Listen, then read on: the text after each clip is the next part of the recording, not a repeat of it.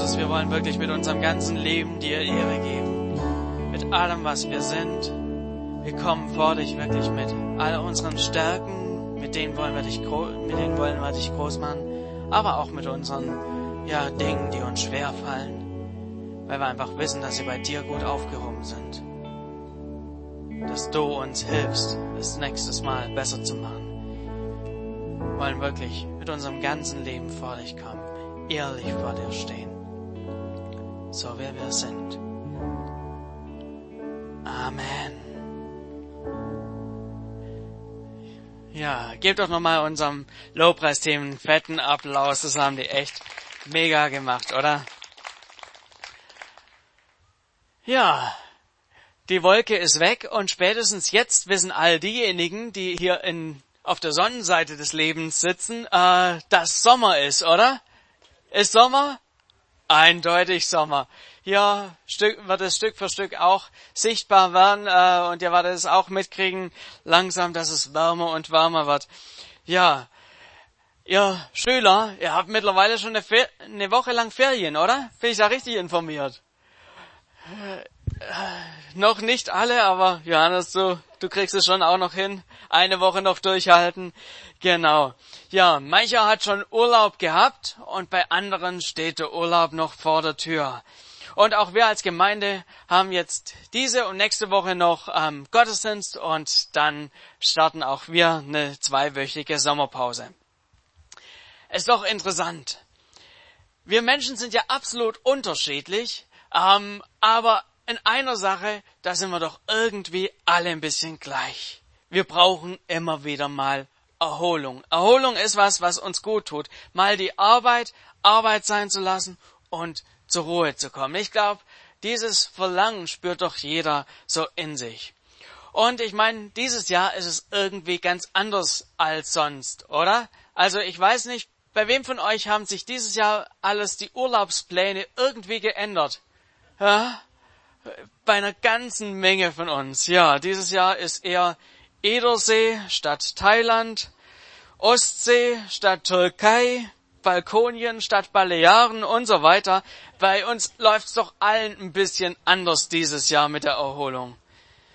Aber ich glaube, wir brauchen doch alle von Zeit zu Zeit mal Erholung. Dass wir wieder runterkommen können, dass wir eine Pause haben und wieder auftanken können. Und wisst ihr was? Ich finde es interessant. Gott hat genau darauf Wert gelegt, dass wir immer wieder auch zur Ruhe kommen, dass wir auftanken, dass wir Kräfte sammeln. Er hat es auch nicht nur irgendwie so als Zugeständnis an uns, dass er irgendwie sagt, ja, ich weiß, ihr Menschen, ihr kriegt es nicht so ganz auf die Reihe und weil ihr das eben so braucht, ja, gönnt euch hin und wieder mal ein bisschen Ruhe, das ist schon okay für mich. Nee, ganz anders. Er selbst fordert von uns immer wieder, ja, hey, lass mal deine Arbeit liegen. Komm zur Ruhe. Und ich möchte mit euch einfach mal heute so drei Bibelstellen anschauen, wo es so drum geht, einfach mal, äh, ja, alles liegen zu lassen und einen neuen Blick zu bekommen. Ich möchte mit euch einsteigen in 2. Mose 20, wer das hört, viele von euch äh, könnten an der Stelle kombinieren. Was steht da? 2. Mose 20, zehn Gebote. Genau, da heißt es, Gedenke des Sabbattages, dass du ihn heiligst. Sechs Tage sollst du arbeiten und alle deine Werke tun, aber am siebten Tage ist der Sabbat des Herrn deines Gottes. Da sollst du keine Arbeit tun, auch nicht dein Sohn, deine Tochter, dein Knecht, deine Magd, dein Vieh, auch nicht dein Fremdling, der in deiner Stadt lebt. Denn in sechs Tagen hat der Herr Himmel und Erde gemacht und das Meer und alles, was darin ist, und ruhte am siebten Tag. Darum segnete der Herr den Sabbattag und heiligte ihn. Aber damit nicht genug. Das ist nicht das Einzige, wo Gott sagt, ja, hier mal ein Thema Ruhe, ein kleiner Aspekt, sondern wenn man so mal, selbst im Alten Testament, wenn man durch das Alte Testament durchgeht, gibt's immer und immer wieder Stellen, wo Gott da Wert drauf legt. Drei Kapitel später, 2. Mose 23, ab Vers 14, da heißt es, dreimal im Jahr sollst du mir ein Fest feiern. Das Fest der ungesäuerten Brote sollst du so halten, dass du sieben Tage ungesäuertes Brot isst wie ich dir geboten habe. im Monat Abib, also im Frühling, denn zu diesem, dieser Zeit bist du aus Ägypten gezogen. Niemand erscheine mit leeren Händen vor mir. Und du sollst halten das Fest der Ernte, das der Erstlinge deiner Früchte, die auf dem Feld gesät, die du auf dem Feld gesät hast, und das Fest der Lese am Ausgang des Jahres, wenn du den Ertrag deiner Arbeit eingesammelt hast vom Felde. Dreimal im Jahr soll erscheinen vor dem Herrn, dem Herrscher, alles, was männlich ist. Das Beste von den Erstlingen deines Feldes sollst du in das Haus des Herrn deines Gottes bringen. Und es gibt gleich noch eine dritte Stelle. Einfach, mir ist es wichtig, dass wir hier mal einen breiten Blick bekommen, was, wie Gott sich das so gedacht hat mit der Ruhe. Da heißt es in 3. Mose 25 ab Vers 2, wenn ihr in das Land kommt, das ich euch gegeben, das ich euch geben werde, so soll das Land dem Herrn einen Sabbat feiern. Sechs Jahre sollst du dein Feld besehen und sechs Jahre deinen Weinberg beschneiden und die Früchte einsammeln. Aber im siebten Jahr soll das Land dem Herrn einen feierlichen Sabbat halten. Da sollst du dein Feld nicht besehen, noch deinen Weinberg beschneiden. Was von selber nach deiner Ernte wächst, sollst du nicht ernten, und die Trauben, die ohne deine Arbeit wachsen, sollst du nicht lesen. Ein Sabbatjahr des Landes soll es sein. Was das Land während deines Sabbats trägt, davon sollt ihr essen, du und dein Knecht und deine Magd, deine Tagelöhner und deine Beisassen, die bei dir weilen, dein Vieh und das Wild in deinem Lande, all sein Ertrag soll zur Nahrung dienen. Es ist doch interessant, was in diesen drei ähm, Bibelstellen so drin steckt. Zum einen so dieses alle sieben Tage soll ein Ruhetag sein. Alle sieben Tage soll einfach mal Ruhe sein, keine Arbeit ähm, sein. Dann in der zweiten Bibelstelle ging es so drum, dreimal im Jahr soll es so eine Unterbrechung geben. Da sollst du einfach mal die Leute um dich herum schnappen und nach Jerusalem gehen und da sollt ihr gemeinsam Gott ein Fest feiern. Und dann so in der dritten Stelle ähm, heißt es noch so, ja, es soll alle sieben Jahre, soll so auch dein Feld mal nicht bearbeiten. Sollst es einfach mal brach liegen lassen. Da sollst du dir nach sieben Jahren mal nicht so diesen, ja, Aufwand machen zu säen und zu pflügen und zu gießen oder was auch immer noch, sondern sollst einfach mal dein Feld wachsen lassen und gucken, was dabei rauskommt. Und das soll dir zur Nahrung bieten. Es ist auch interessant, was für unterschiedliche Erholungsmaßnahmen Gott sich für uns gedacht hat. Und ich finde es, ja, außergewöhnlich, wenn man sich einfach mal so überlegt. Hey, wie lange ist denn das schon her? Das ist schon viereinhalbtausend Jahre her, dass Gott an Mose diese, ähm, diese Hinweise so weitergegeben hat. Schon damals war Gott das wichtig. Und ich glaube, in diesen drei Texten gibt's unglaublich viel für uns zu entdecken. Es sind Dinge, die uns gut tun. Bevor wir so in das Ganze einsteigen, möchte ich noch mal so kurz ähm, ins Neue Testament springen. Da geht Paulus auch einfach mal so drauf ein auf diese, ähm, auf das Gesetz und auf die Feiertage, wie das alles so zu handhaben ist. Was hat es, was haben diese alten ähm, Vorschriften mit uns heute denn zu tun? Und ähm, Paulus schreibt an die Gemeinde in Rom, Römer 14, 5 und 6. Der eine macht einen Unterschied zwischen heiligen Tagen und gewöhnlichen Tagen. Der andere macht keinen solchen Unterschied. Wichtig ist, dass jeder mit voller Überzeugung zu dem stehen kann, was er für richtig hält. Wenn jemand bestimmte Tage besonders beachtet, tut er das, um den Herrn zu ehren.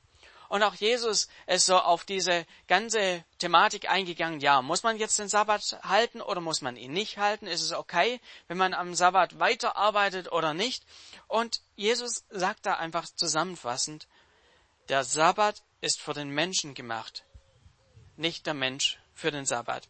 Also hier ist die Grundausrichtung, die hier drin ist, nicht, du musst dieses Gebot halten und dieses Gebot musst du halten und das ist ganz wichtig, wenn du das nicht machst oder sonst wie.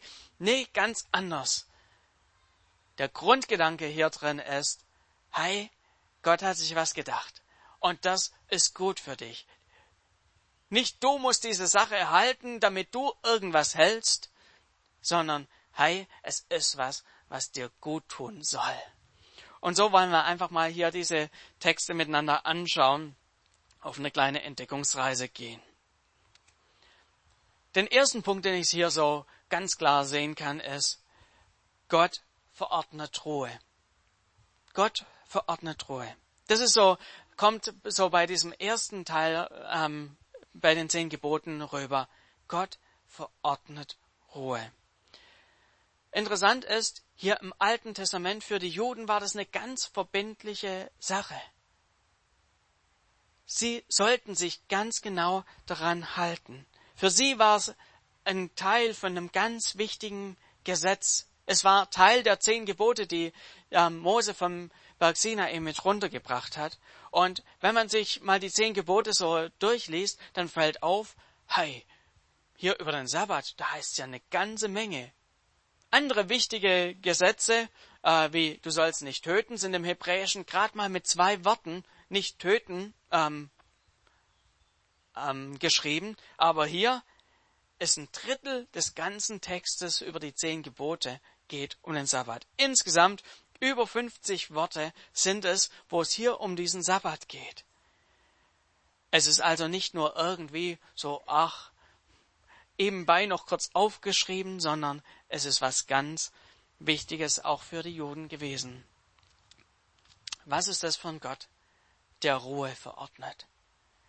Einer, der, ähm, der sagt, mehr ist nicht mehr weniger ist mehr.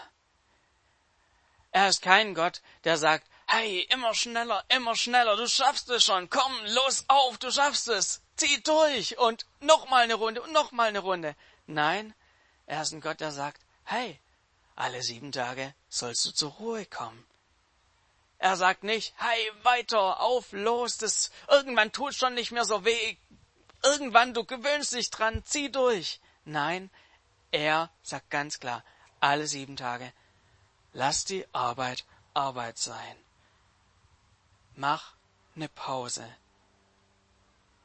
Unsere Arbeit geht nie aus.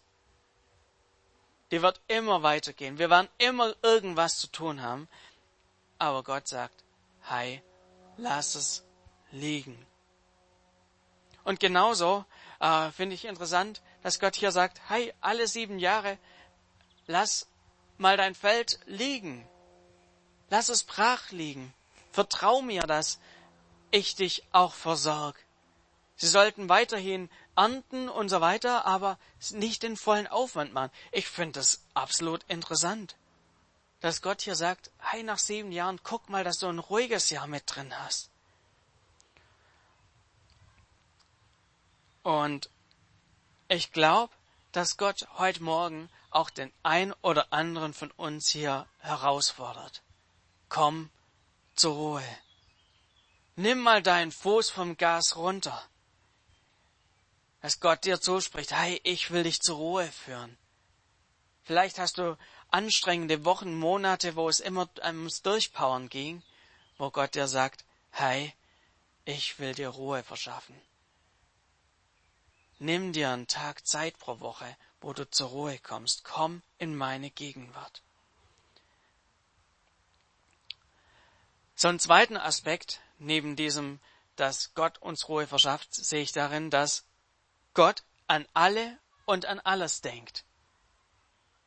Ich finde es interessant hier, Gott verordnet nicht nur hier diesen erwachsenen Juden irgendwie ähm, eine Ruhe, sondern auch den Kindern den Söhnen und Töchtern, die werden hier explizit genannt. Sie sollen zur Ruhe kommen, sie sollen ihren Alltag unterbrechen. Aber genauso die Knechte und die Fremdlinge, die dort bei ihnen mitgewohnt haben. Was wir hier sehen, ist nicht nur irgendwie ein Recht von ein paar Privilegierten, die eben jeden, jede Woche einen Tag frei haben sollen, sondern das ist ein Grundrecht für alle. Also ich finde es interessant. Seither sind viereinhalbtausend Jahre vergangen und äh, heute noch kämpft die CDU um die Frauenquote, dass die Frauen die gleichen Rechte haben wie die Männer. Schon damals, vor viereinhalbtausend Jahren, hat Gott gesagt, hey, an dem Punkt ist es nicht so, dass die Frauen durcharbeiten müssen und die Männer haben frei. Oder äh, äh, es gibt eben die was weiß ich, wenn wir Richtung USA denken, es gibt die Schwarzen, die müssen halt härter arbeiten und äh, kriegen keinen Tag frei oder so, sondern, hey, hier sagt Gott, alle haben das gleiche Recht. Gott geht sogar so weit, dass er die Tiere mit einschließt. Er sagt, sogar die Tiere sollen jeden siebten Tag zur Ruhe kommen. Ich meine, es war ja eine Zeit, wo man den Esel im Kreis rumlaufen lassen hat den halben Tag, damit der da irgendwie äh, die Körner drescht äh, oder die Körner zermalt und so weiter. Aber Gott sagt, hey, sogar dein dämlicher Esel, sogar der soll Ruhe bekommen. Ein Tag die Woche soll auch der mal einen chilligen haben. Ist es nicht interessant?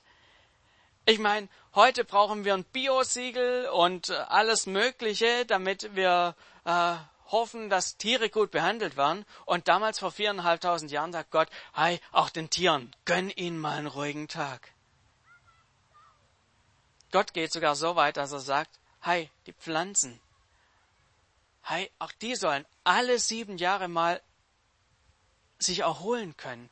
Nein, da soll nicht noch, noch mal am Weinstock geschnitten werden, sondern der soll sich mal ein Jahr erholen können. Ich finde das irgendwie interessant. Sogar das Feld kriegt Ruhe. Und es zeigt doch den Blick Gottes, oder? Gott hat einen super breiten Blick, breiter als wir das überhaupt uns vorstellen können. Er hat alles mit im Blick und sagt, hey, alles und jeder, sogar das Tier, braucht hin und wieder einfach Ruhe. Und ich bin Gott, der hier ordnend einschreitet und sagt, hey, so soll's sein. Jeder soll mal die Ruhe haben. Und so möchte ich auch dir zusprechen. Hey, auch Gott hat dich, genau dich im Blick. Wenn du denkst, hey, Ruhe, ja, das können ja die ganzen anders, anderen haben, das kann die ganze Familie haben, aber ich als äh, Hausfrau, ich hab halt kein, keine Ruhe. Bei mir geht es einfach nicht. Gott sagt dir, er hat dich im Blick und er möchte auch, dass du zur Ruhe kommst. Er möchte auch dir Ruhe verschaffen. Er möchte, dass auch du Ruhe haben kannst, dass du dich erholen kannst. Egal wie du dich momentan fühlst, egal wie du, wie dir momentan die Arbeit über den Kopf wächst, Gott sagt dir, er möchte, dass du auch du zur Ruhe kommst, dass auch du runterschellst und vor ihn kommen kannst. Und so einen letzten Aspekt, den ich hier in diesem Text drin sehe, ist, Gott sorgt für intensive Erlebnisse. Woran können wir das Ganze sehen? Gott hat so das Volk aufgefordert, dreimal im Jahr sollt ihr nach Jerusalem pilgern. Zum Passafest, zu diesem Fest der ungesäuerten Brote und zweimal zu Erntefesten, zur Frühernte und zur Nachlese. Ich meine, heute ist für uns ja das Reisen was sehr Selbstverständliches. Wir leben in einer Welt, wo es total normal ist, mal ins Ausland zu reisen und so weiter. Oder äh, ich weiß gar nicht, gibt es hier überhaupt jemand, der sagt, hey, ich war noch nie im Ausland, äh, musste ich jetzt nicht outen oder so. Aber das ist für uns doch was total Normales, dass wir auch mal 200 Kilometer weit wegreisen oder so. Das ist was, was Selbstverständliches.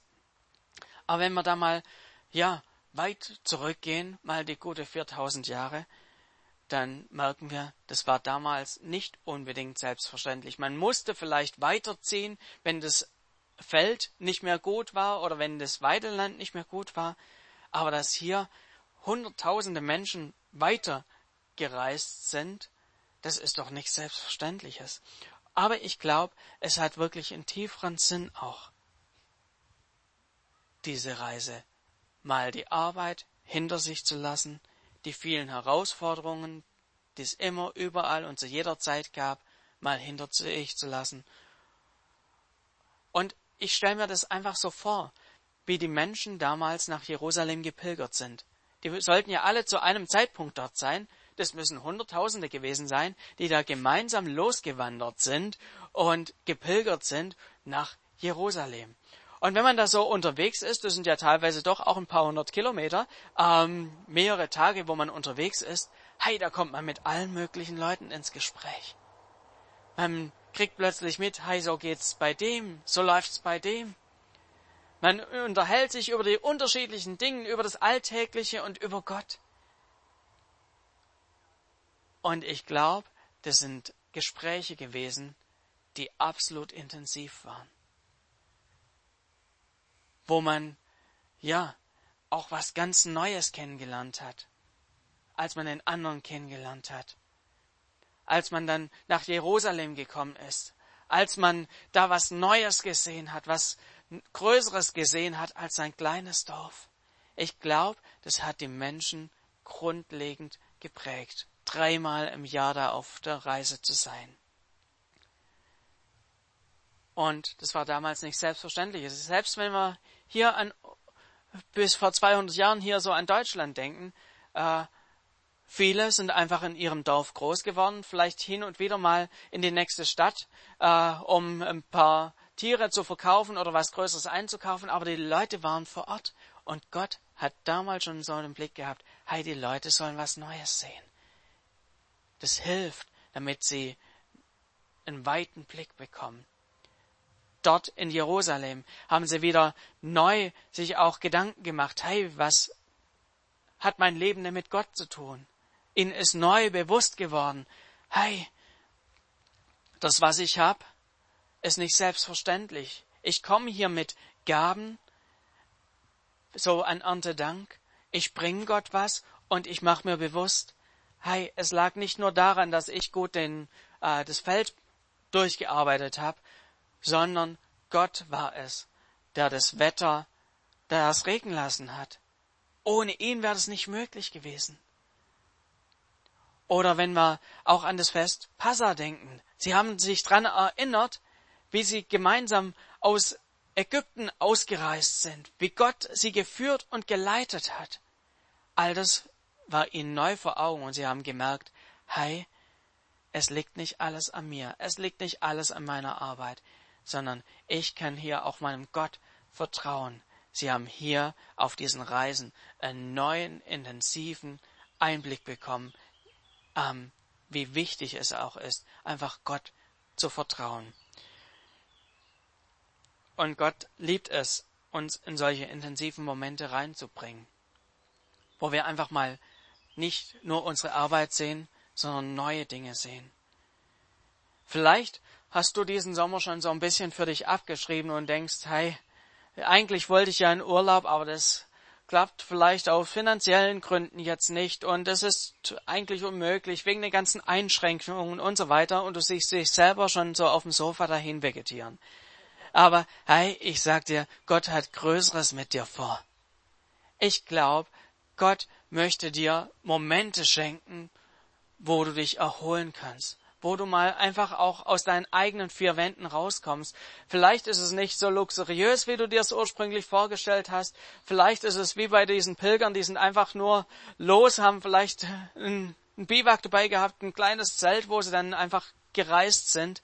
Vielleicht ist es eine Kleinigkeit, ähm, die dieses Jahr vielleicht so vor, vor dir liegt, aber ich bin mir sicher, Gott wünscht sich, dass du einfach was Neues wieder siehst, Zeiten hast, wo du Arbeit hinter dir lässt und wo du Zeiten hast, wo du mit ihm eine Begegnung hast. Gott wünscht sich eine intensive Begegnung mit dir. Und manchmal hilft es dafür, einfach draußen zu sein und die eigene Arbeit nicht mehr zu sehen. Gott möchte dir begegnen. Ihr könnt gern schon mal kommen. Was ist das für ein genialer Gott?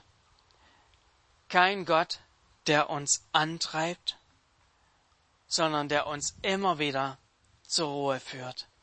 Einer, der Woche für Woche sagt, hey, du sollst eine Zeit der Erholung haben. Du sollst eine Zeit haben, wo du entspannst. Auch auch während des Jahres immer wieder Erholungs-, Entspannungszeiten. Und er ist ein Gott, der jeden im Blick hat, egal ob jung oder alt, egal ob sozial gut gestellt oder schlecht gestellt, er sieht jeden Einzelnen. Und er hat für jeden Einzelnen einen guten Plan. Und er will dir immer wieder positive Erlebnisse schenken, wo du was Neues siehst, wo du einen neuen Blick bekommst von außen auch so dein Leben nochmal neu betrachten kannst. Zeiten, wo er dir begegnet, die dir gut tun, wie diesen Pilgern, als sie nach Jerusalem gereist sind. Gott ruft dich immer wieder neu heraus. Komm an mein Herz ran. Jesus spricht dir zu, jedem Einzelnen.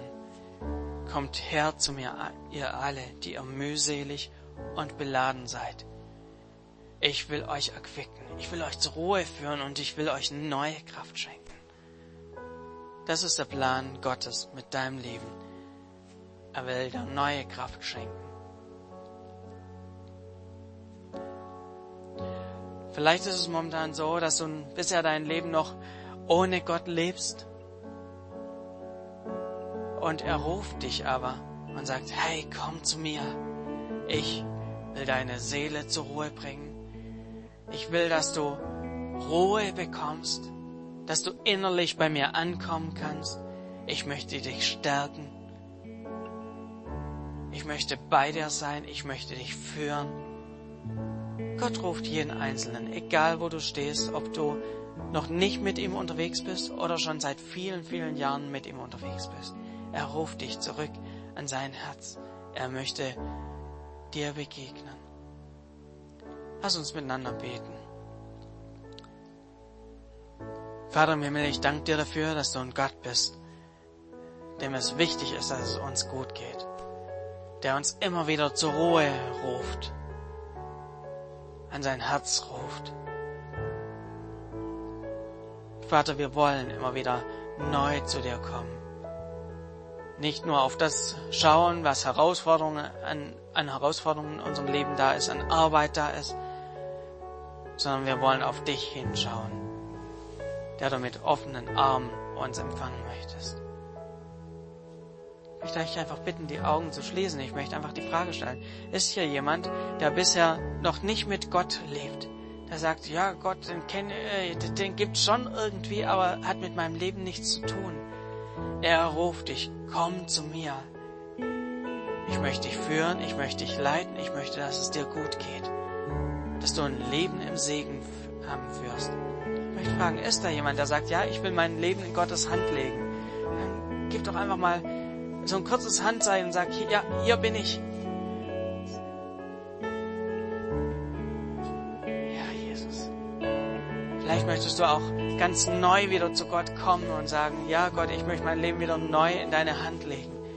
Ich möchte neu deine Ruhe erfahren, deine Nähe erfahren, rauskommen aus meinem Alltagstrott. Dann ist einfach jetzt deine Chance zu sagen, ja, hier bin ich. Gott, ich komme neu zu dir.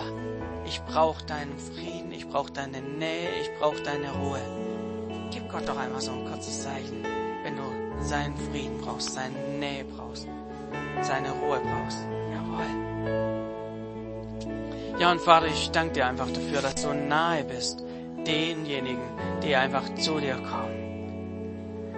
Dass du uns, wenn wir beladen kommen, nicht uns wieder wegschickst und sagst, hey, lauf schneller, du schaffst es schon, sondern dass du uns neue Kraft schenkst für die vor uns liegende Etappe, dass du uns zur Ruhe führst, dass du uns neu mit Kraft ausrüstest. So segne ich jeden Einzelnen hier. Amen.